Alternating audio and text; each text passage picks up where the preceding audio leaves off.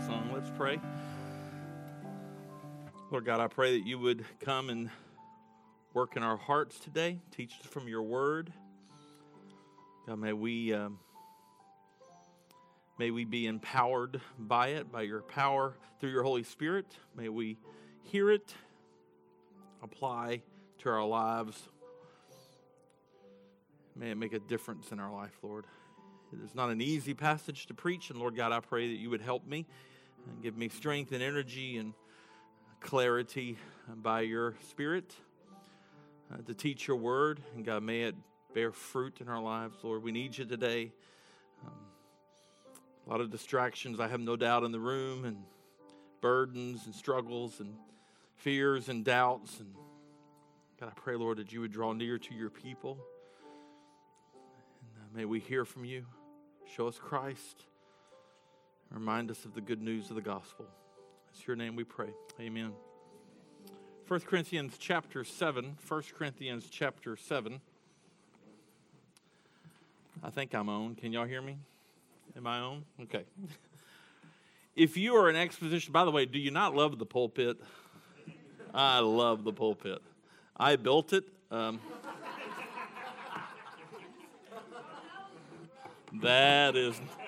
That would never happen. I'm one of the few people at Spring Hill School who was asked to never take another woodshop class. So, it looks great. So happy with the work. We have so much going on, so much more to be done. Looks like, as far as we know, everything will be ready to go for Easter, which has been our target. Chairs will be delivered in a couple of weeks. Just encourage you to continue to give toward that as we move through a remodel of this room. Doors are coming soon for those doors back there, and looking really good. We'll have carpet on the stage. Also, it looks great. We're building a sound booth in the back. So it's just going to be great. I'm very happy to see this room turned into a worship place, a worship center. No buildings are not of high importance compared to everything else, but the reality is it's something that we do culturally as a country. We meet in churches, and I look forward to seeing all the great things that are going to happen here in this room, not maybe even long after I'm gone, which hopefully will be when I'm about 90. You'll have to literally take me out of the pulpit. That's my goal anyway. If we preach this long through the Corinthians again, you may take me out pretty quickly because... we're going to tackle 1 Corinthians chapter 7. I'm going to do the entire chapter today. I know there's a lot there, and so I'm well aware of that. I hope to get you out before 2. I'm not kidding. I'm just kidding. This is going to be a lot of fun. If you are an expositional preacher and you work your way through books of the Bible, this is one of the chapters you'd like to skip. Not necessarily because it's greatly controversial, just because it's very difficult to preach without understanding the context and the historical parts of this chapter. So I'm going to spend a great deal of time just trying to frame this up for you, and then we're going to work through the text fairly rapidly.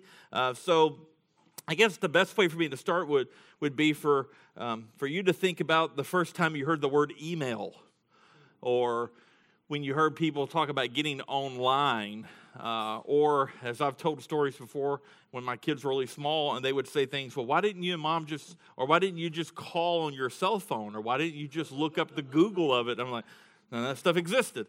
If you go just 30 years ago, much of the technology that we rely on relentlessly today did not exist. And so the words email and FaceTime and text and Google, and none of those words would have meant anything to you back then. It was brand new. And in some ways, that is how these believers in Corinth felt with their newfound faith, this new religion called Christianity. There was so much to learn and so many questions. So to truly grasp this passage, you must understand the basic historical setting of the letter. And I would argue that's the case for any of the books of the Bible. You need to understand the historical setting. But let's just work through. We've said some of this already, but let's go back through it briefly. Sexual immorality was rampant in the Greco-Roman idol-worshiping world. It was a hyper-sexualized one. in which men had complete freedom to do just about anything they wanted to do, and women were treated as property. There was no Christian worldview. No Christian DNA existed in the culture like we have grown up. Whether or not you're even a believer, you could be a devout atheist in America. It is impossible to grow up in this country without some kind of influence of Christianity. There was none of that in Corinth. No vacation Bible schools, no youth camps, no Bible bookstores. We don't really have those much anymore anyway, but no Christian bookstores or no seminars to go to. This was a foreign concept to the Corinthians who had just come to know Christ. We also know in the mid-50s, about when this book would have been, or this letter would have been being read, there was a severe Mediterranean famine. Now, famines are something we think when they don't have enough pizza on the buffet, we're famined. But that's not how a famine in biblical times was way worse than the coronavirus. It means you did not eat, you died. Famines were severe. We know there was a famine in the Mediterranean at this time. And so if you can just imagine for us to think back to the Great Depression, and some of the things that happen for families and some of the great difficulties. You can expound on that, or you can make that a lot worse, and you would have at least a little bit of a concept of a famine in the first century world. Also, you need to remember that the second coming of Christ was expected at any moment. That's what they believed. We believe that as well. And as far as time is concerned, any moment is true. It could happen at any moment. And they definitely believed that Christ was returning very quickly. And so that you need to remember that as you look at this text and understand some of the things that are going to be happening. And then these lessons on marriage. Many of your Bibles will have principles of marriage or directions on marriage. Obviously, this had not been very well taught yet, despite the fact that Paul had spent 18 months with them. You can imagine all the things that you've learned having grown up in church, and all the things that you didn't know that you didn't know, and all the things that you've learned just recently that was always there.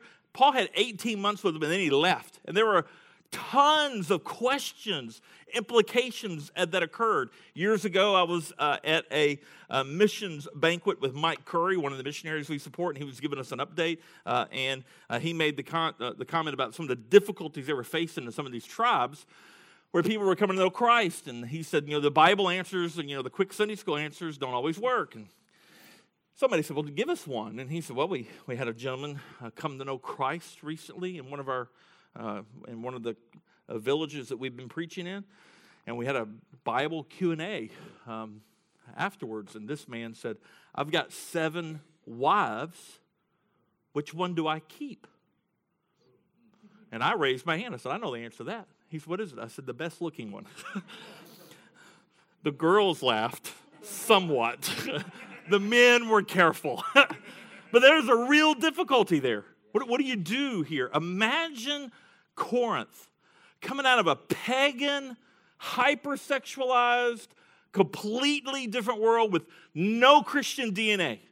Imagine the hundreds of questions you would have, and it's no different here. Now, you should also know the Holy Spirit-inspired author is, of course, the Apostle Paul, probably married at one time himself, although that is a matter of debate. Many think he was because of the implications of Acts chapter 26, which seems to indicate he was a member of the Sanhedrin, which means he was more than likely married if he was a member of the Sanhedrin. He cast a vote. If you go back to Acts 26, it seems to make it look like that he might have been a member of the Sanhedrin. And so if he was married, we have a good question. What happened to his wife? Because he's not married now, and that's something that we should think about. Well, one, his wife could have died. That's a possibility. Or two, his wife could have abandoned him after his conversion. Remember, Saul's conversion to Christianity and became Paul was a controversial conversion. He was a leader among the Jewish religion, the Judaism. He was a leader. He was well respected. He was powerful. And it could be very well argued that his wife, when he converted, decided to not take the Christian journey with him. And so, but at the end of the day, historians and theologians are divided. I personally, if I can put all my cards on the table, I think she bailed on him. That's what I think personally. I have nothing to go on that other than I think that when he converted, I think she decided not to go with him, and I just think that's what happened. But I think when you look at 1 Corinthians chapter 7, you also need to think about if Paul wasn't married or had been married or wasn't married anymore, wherever you land, what was his overall view of marriage? Because if you read just 1 Corinthians 7 alone without reading the rest of his writings, you might have some misunderstandings about what he thought about marriage. Well, you heard it in Ephesians chapter 5 when he wrote what he said about marriage. And his view of marriage was very high. This, after all, it's a picture of the gospel. The love for a husband, of a husband for his wife should be as high as Christ's love for the church. That's a big deal. Pretty strong endorsement of marriage. So his comments in 1 Corinthians 7 cannot be seen as a knock on getting married, because you must keep all the writings of the Bible, especially those of the same author, in view when you interpret a text. So we have all these Corinthians asking, I'm a new believer. Do I now get married? Should I get married? Can I get married? Should I get a divorce from whom I'm married to? Should I stop having sex with my wife? It's a question that was in there. Should I stay a slave? Or if I'm free in Christ, should I not get my freedom? My spouse isn't a believer. Should I abandon them? Should I leave them? Our minds are immediately saturated with Bible answers. They had none. And this letter comes to Paul and says, help us understand what we should do. I'll also give you three additional pieces of information that I think you need to understand. Now, with regards to the issues you wrote about, you'll see that in this text twice. Paul is answering questions, you got to remember this, from a letter that the Corinthians had sent him. We don't have that letter, but he's answering those questions. So you'll see that when we read through this text. Also, he talks about the impending crisis. I think that is most likely not referring to the second coming of Christ. That's my opinion. Some think that. I think, based on the context, that he is referring to the famine. And I think in verse 29, you'll see where he talks about the time is short. Once again, when you hear that phrase, when you hear that concept in 1 Corinthians 7, once again, they are looking for the return of Christ at any moment. So, with all that historical framework in place, and with you hopefully understanding, or at least beginning to wrap your mind around the mindset of these first century believers in Corinth, let's tackle this text and find out what God has for us today in it. Verse 1, now with regard to the issues you wrote about, it is good for a man to not have sexual relations with a woman. That's a quote. Clearly, I believe he's quoting something that they asked, something they said to him in the letter. But because of immoralities, each man should have relations with his own wife and each woman with her own husband. That would have been shocking, by the way, to that world. Each should have sex with their spouse, only in the marriage. A husband should fulfill his marital responsibility to his wife, and likewise a wife to her husband. It is not the wife who has rights to her own body, but the husband, which they would have said, amen. They would have agreed with that. That was what they already thought, that a wife was viewed as nothing more than property. But then he continued, in the same way, it is not the husband who has rights to his own body, but the wife. Do not deprive each other except by mutual agreement for a specific time or a specified time, so that you may devote yourselves to prayer. Then resume your relationship so that Satan may not tempt you because of your lack of self-control. So Paul references a statement by the Corinthians in their letter about it's good, right, Paul? It's good for a man to not have sexual relations with a woman. That's good, right? And Paul's going to address that. Clearly, they had arrived at that conclusion, most likely based on his previous teachings when he was in Corinth, maybe by the power of the Holy Spirit in reference to the sexual immorality that was rampant among them. But Paul wants to frame that understanding with great detail. So he says, yes, you should not be touching women sexually, but you should be having sex with your own wife. Now listen, I recognize the difficulty of this text and the age group that we have in here, but it's in the Scripture, and we're going to work through the Scripture. Amen? That's what we're going to do. It's confusing to me why we avoid these topics in the church. I said this last week. I had a woman tell me once, I don't want you to teach any of that stuff to any of my students, my kids. I don't want them to know about that stuff. I said, well, they have access to the internet. My kids don't. Well, their friends do. I can assure you that if you don't teach them, and we don't teach them from the Scripture, they're going to find out the world's definition of it, which is wrong. And so I think the church should not treat sex, which is created by our God, we should not treat that as taboo. Instead, we should treat it as a holy, wonderful thing in the context of marriage. So we're going to tackle this text, and I'll be as careful as I can be. But he says you should have sex with your own wife, and men, with men. I mean, if you're married, you have sex with your own wife. If you're a woman, you should have sex with your husband. Here's the deal. Your bodies belong to each other. Now, that would have elevated women in that society unlike they had ever been elevated before. A woman who had previously been property has now, because of the gospel, been told that her husband also belongs to her. That would have been life-changing in this culture. Each person's body in a marriage belongs to their spouse. And there is a sexual responsibility on both spouses towards each other and towards each other alone. Enjoying sex. In 1 Corinthians 7, we see this. Enjoying sex within the marriage is right, necessary, and expected for believers. One amen in the entire room. Oh, we need a marriage seminar. It is right, it is necessary, and it is expected within the confines of a Christian marriage. Should be. In fact, we see in this text that truth helps stop the temptation of the surrounding culture. So don't withhold sex, Paul says, from each other in the marriage, unless it is for an agreed-upon short time of focus on prayer, most likely fasting as well. Some translations add fasting because those two were commonly done together. But be careful how long you stay apart sexually, lest you be tempted. It's a text. It's in the Bible. It's in the Scripture, a teaching to these new believers in Corinth with regards to marriage.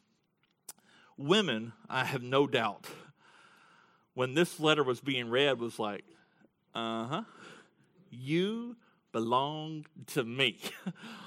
So we understand how that feels now, right, men? That would have been so earth-shattering for this group of believers, these women believers who had been treated as substandard, to suddenly be elevated this way. Whenever you hear people talk about how Christianity makes women weak, have no concept of the history of Christianity and what it has actually done for women. Christianity holds women high, very high. Verse 8, or verse 6, I say this as a concession and not as command. I wish that everyone was as I am, meaning single, but each has his own gift from God, one this way and another that. Now, Paul is not arguing explicitly for staying single. He is making the case, I believe, that some have the gift or the ability through the power of the Holy Spirit to stay single, a calling in their life to be single. And then in verse 8, to the unmarried and widows, I say that it is best for them to remain as I am. But if they do not have self-control, let them get married, for it is better to marry than to burn with sexual desire. So we have the unmarried, who are the virgins, and we have the widows, those who have obviously lost their spouses. And Paul is saying it is still best to stay single. And there are reasons that he will expound on later on in chapter 7. But right off the bat, he gets to the objections that many would have, and I personally had growing up, right? And most of you had. And that is, you burn with that desire.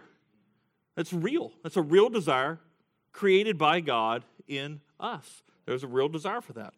So, hormones are real. Sexual desire is real.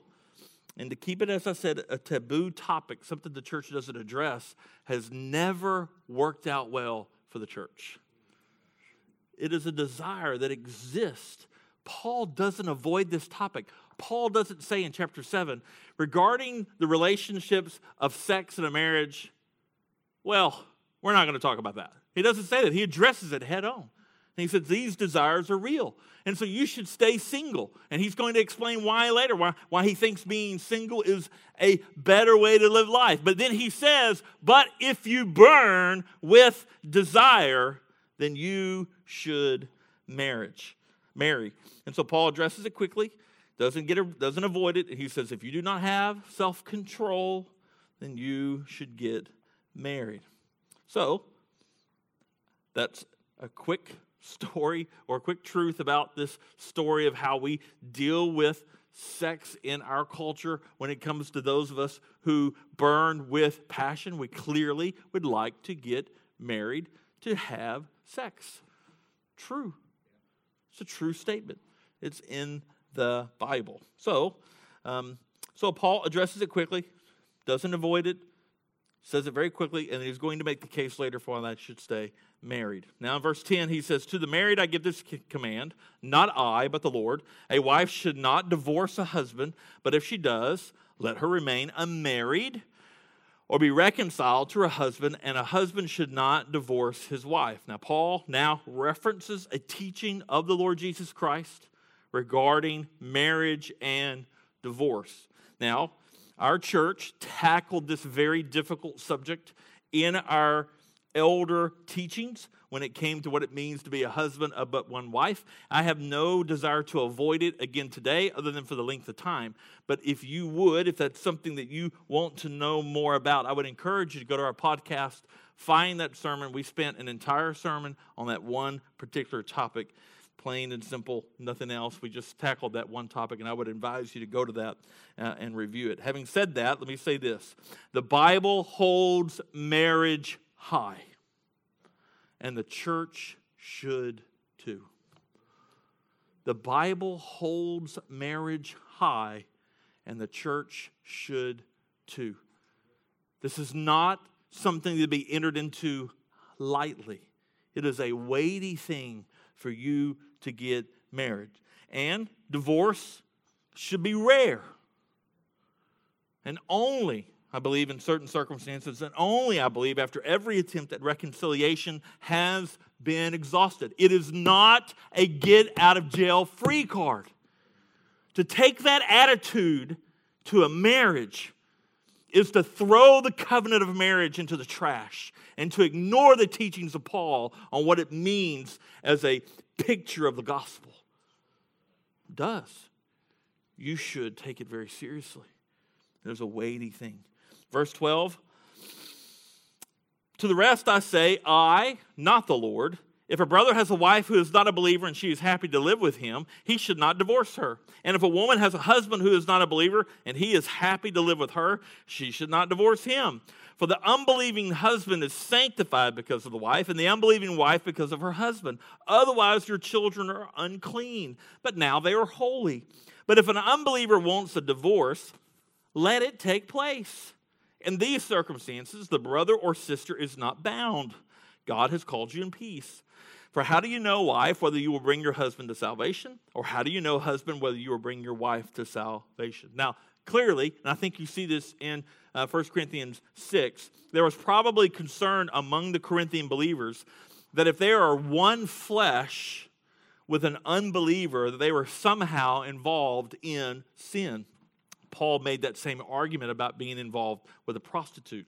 Maybe these Corinthians had a concept that if my spouse is not a professing Christian, then they worship idols, and yet I become one flesh with them, maybe I too have walked into sin, and so should I not just leave that person? And Paul says, listen, if they are willing to stay with you, you should stay with them. This is obviously now not indicating that an unbelieving spouse who is married to a believer is somehow saved just through that marriage. That's not what Paul's saying here. This is about influence.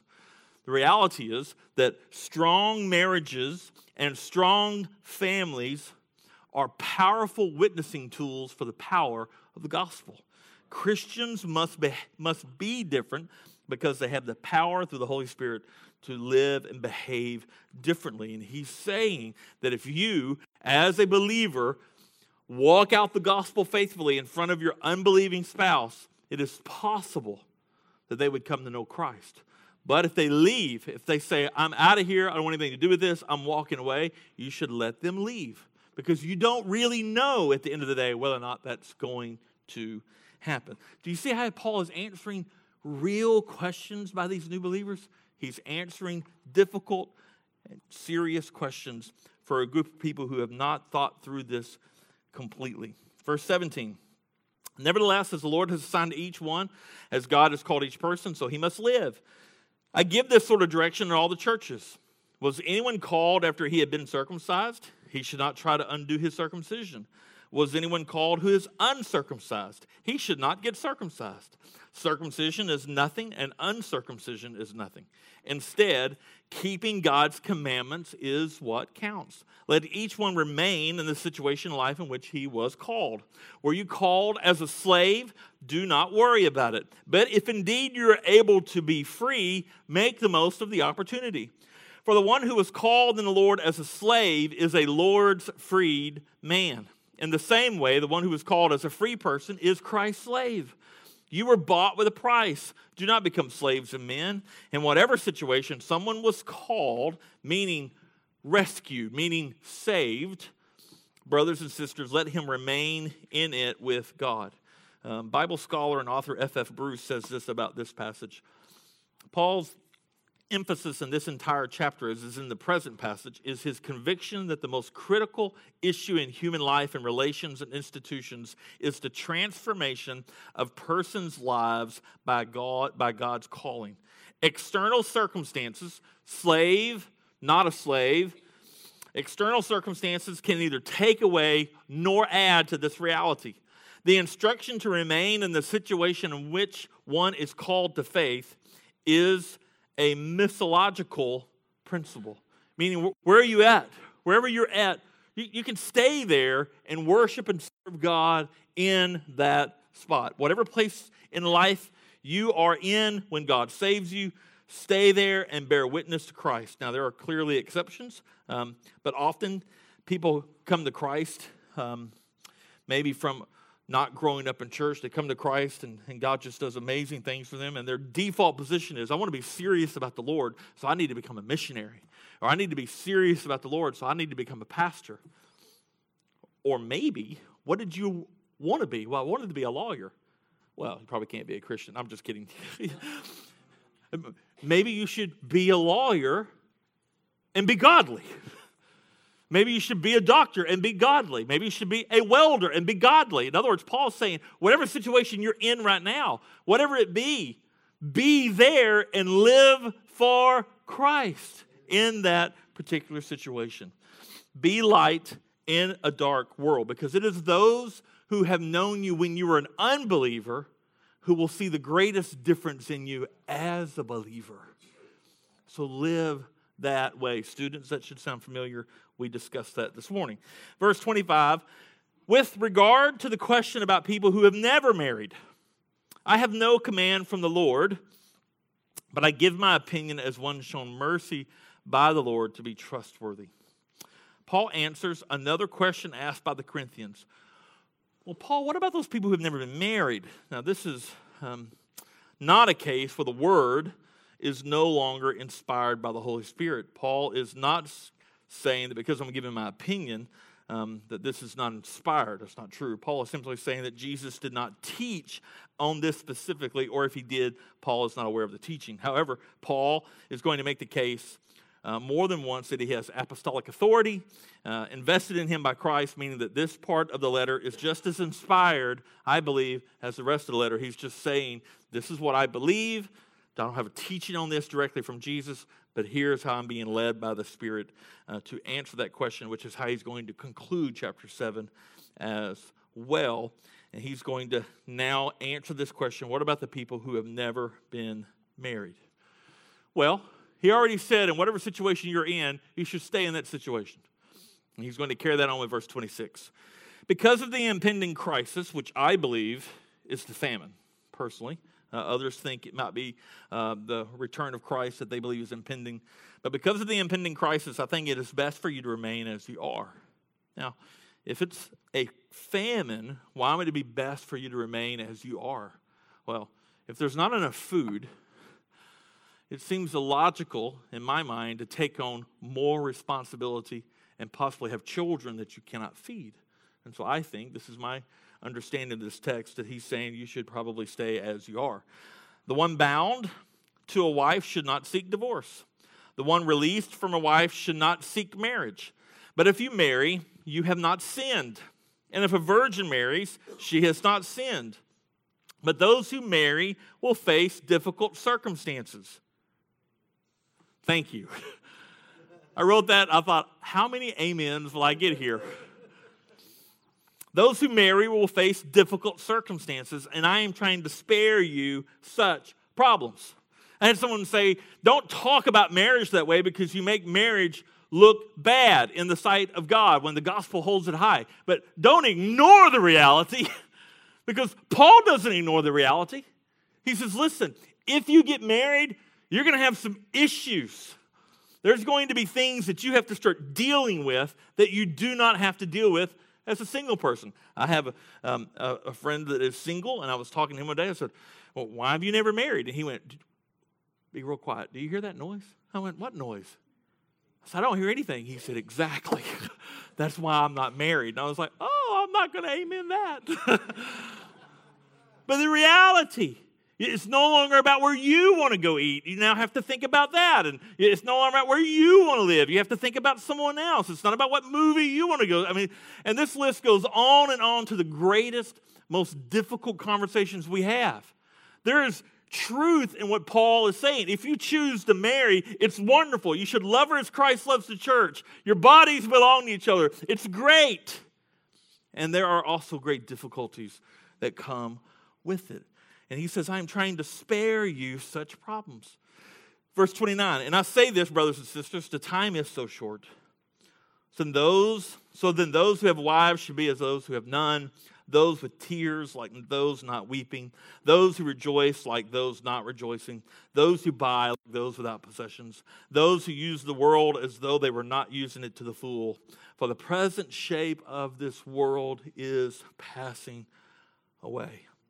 Now, if this impending crisis truly is a famine, then clearly taking on a wife and a family and another responsibility makes it harder. And if it was a famine, or if he is referring to that, there's no doubt they would have seen death, and they would have seen how quickly the world can fade away and how quickly things that were important to you when you had a lot of food are not nearly important to you now that you don't have food. And so he's reminding them this world is quickly passing away. Now, what in the world does Paul mean by living like you don't have a wife? That sounds kind of dangerous to me, personally. Well, one commentator said it this way. Our individual lives on this earth are short and uncertain. We come and go very quickly from the earth. James speaks to that in James chapter 4. But we come and go very quickly from this earth in comparison to the long history of man and compared to the long eternal future after this life. Paul urged believers to accept the permanence of their place in eternity with Christ and the temporary nature of everything on this side of that moment. Christ's return to earth may yet be some years away, but any of us might be faced with eternity at any moment. And with regards to marriage, your marriage is temporary. You will not be married in heaven. We know that. Scripture teaches that. They all end in death. And so no Christian should place their temporary commitment to their spouse above their eternal service to God. Now, don't hear what I did not say. Loving your wife as Christ loves the church is valuing the eternal perspective of a believer. And yet, it is possible to place your spouse on a pedestal above that of Christ. And Paul is reminding them this world is quickly passing away. So life is lived differently now for a believer. We live for something eternal, and our emphasis is on what matters most. What is the most important thing to me? What matters now? What carries the most weight has been changed for these Corinthians because of the gospel. What used to be important to them is no longer what is important to them now because of Christ. And so they must live differently for this world in its present form, including your marriage, is passing away. In light of that reality, Paul continues in verse 32, I want you to be free from concern. I want you to be free from concern. An unmarried man is concerned about the things of the Lord and how to please the Lord. But a married man is concerned about the things of this world and how to please his wife. And he is divided. An unmarried woman or a virgin is concerned about the things of the Lord, to be holy both in body and in spirit. But a married woman is concerned about the things of the world and how to please her husband. I am saying this to you for your benefit, not to place a limitation on you, but so that without distraction you may give notable and constant service to the Lord. Paul is once again advocating for everyone staying single, just as he is, in light of the fact that some, if not most, burn with sexual desire. He is just stating the obvious. If you get married, your attention and concerns and energies will be divided. Those who stay single can have a more singular focus. It is just truth. It's the reality, but one in which most of us cannot operate because it opens us up to sexual immorality. We don't have that control. And Paul's saying, it's great to be single. You have a singular focus. I'm single. It's great. But if you burn, go get married. It's not a sin to do that either. Now, it also, despite how strong Paul is advocating for being single, it doesn't mean you must be single in order to make an impact for the kingdom of God. How many of y'all remember the Apostle Peter? Married, also had a pretty big impact on the kingdom. So that's not the argument for sure. Verse 36, if anyone thinks he is acting inappropriately toward his virgin, if she is past the bloom of youth and it seems necessary, he should do what he wishes. He does not sin. Let them marry. But the man who is firm in his commitment and is under no necessity but has control over his will and has decided in his own mind to keep his own virgin does well. So then, the one who marries his own virgin does well, but the one who does not does better.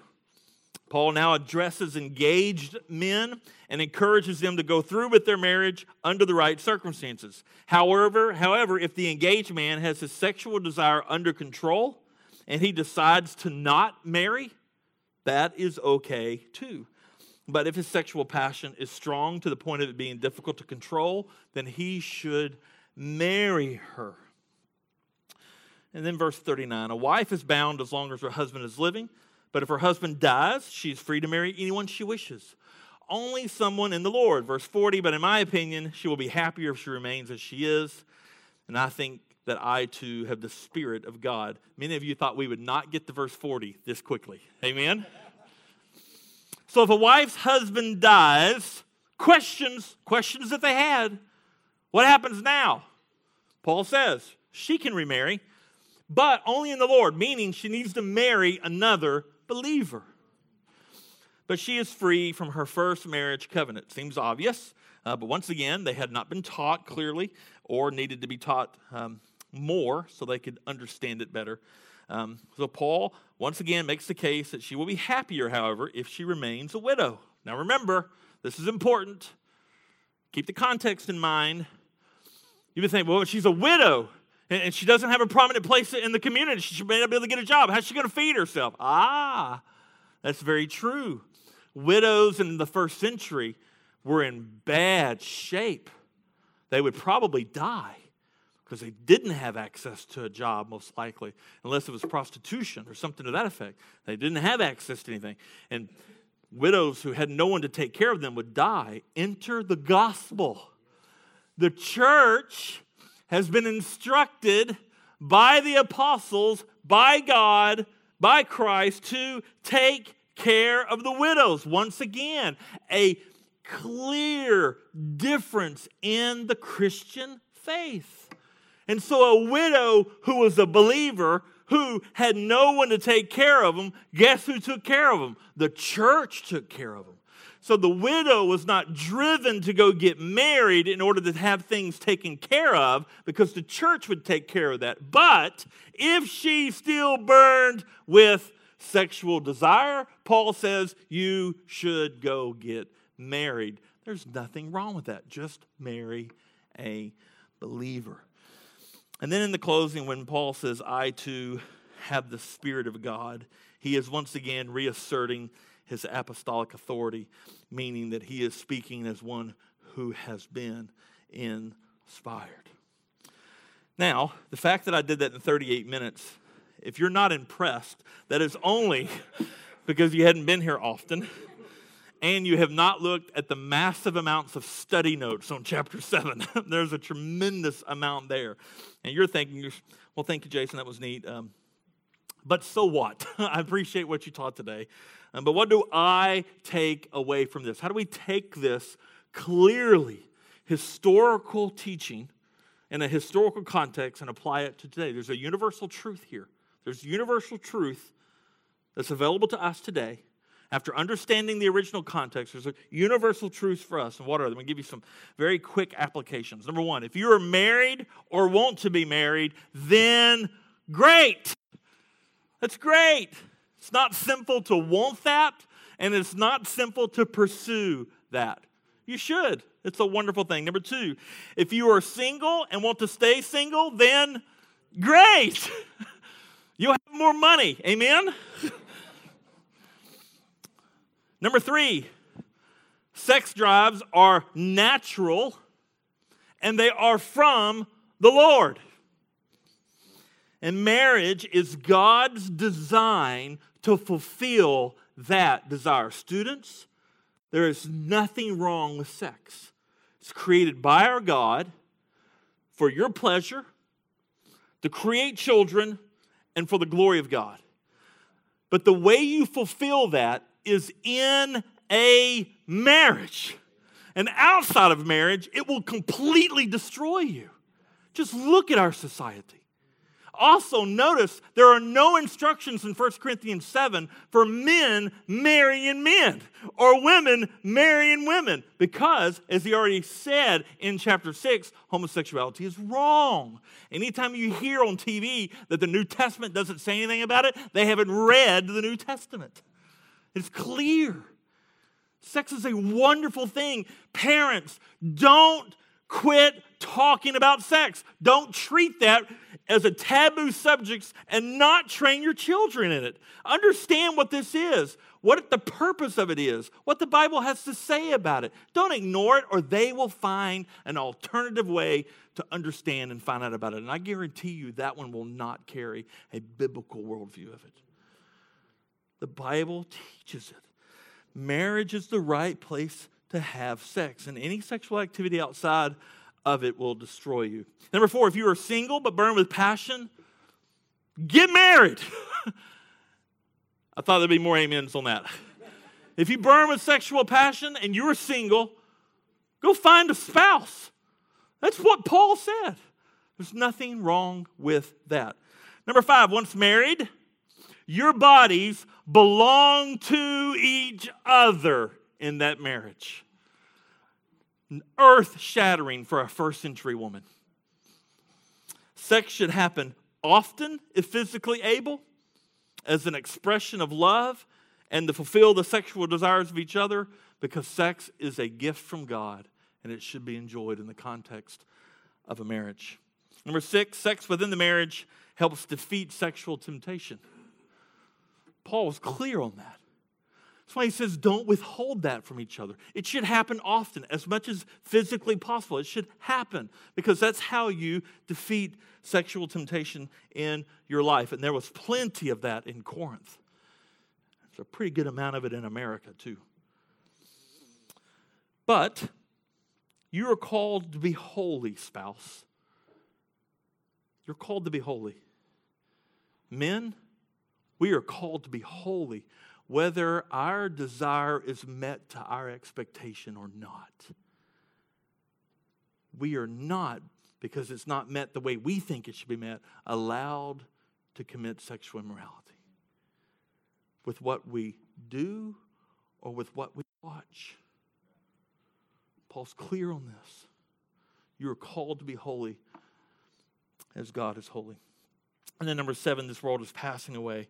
Marriage, sex, and all the appointments of life, jobs, and status, and money are all temporary. Eternal things matter above and more than physical temporary things. So whatever your situation or status or job, use every moment as a way to be a light in a dark world, showing the world that the gospel you believe is real and has transformed your life. And use your marriage to profile the gospel. How you treat your spouse is evidence of what you think about Jesus. And you would say, well, what is this gospel that you keep talking about? Whew, so glad you asked. The gospel presentation is clear from the scriptures. That you were born into sin, no one had to teach you how to sin. And if left to your own desires, sexual immorality would be on your doorsteps instantly. You sin naturally. And that sin separated you from a holy, holy, holy God.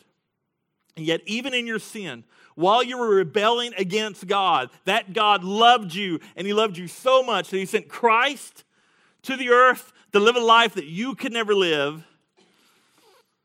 so then take your punishment on the cross that you richly deserved.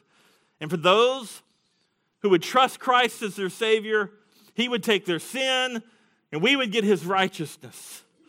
And that righteousness makes us right with the Father and brings us back into perfect unity. Meaning, no longer does God the Father see my sin or see my failures. I'm 45 years old. If I live to be 90, I'm going to fail millions of more times. But in all those failures, as a Christian, God does not see my sin. He sees Christ's blood. And that is such good news to me. You say, well, how do I get this? How do I find this? Well, do I repeat a prayer? Do I need to take someone's hand and say a certain amount of words? Well, the Bible wouldn't agree with that. Although you could get saved that way. I did. But here's what the Bible says. Repent and believe. Repent means to look at your life and say, I don't want to live like this anymore. This is not what I want. My heart has been quickened by the Holy Spirit. I don't desire this anymore. And I look to you, Christ, as my Savior. I repent and I believe. I'm going to follow you all the days of my life. People say, well, if I do that, how do I know I'm a believer? Because your life will never be the same again. That's the gospel. As Keith comes, may we do some worship here. Don't neglect the teaching of 1 Corinthians chapter 7 with regards to your marriage. There's weight there. There's weight there. May the marriages of the people at Sovereign Life Fellowship be different than the one out in the community. And may those of you who are single, may you live differently because of being a Christian than those who are not. That's what it means to live a life worthy of the gospel. Let us pray. God, I pray, Lord, this difficult chapter, Lord, a lot there. It's hard for us being by and large, a group of people who grew up in the church and have heard much of this. It's hard for us to really get our minds wrapped around these Corinthians, Lord.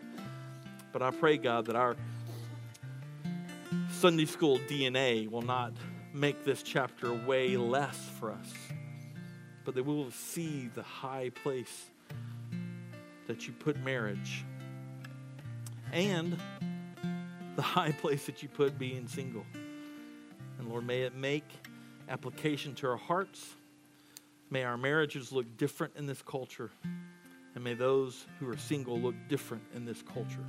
And when we are asked why, may we be quick talk about the gospel. We love you, Jesus. In your name we pray.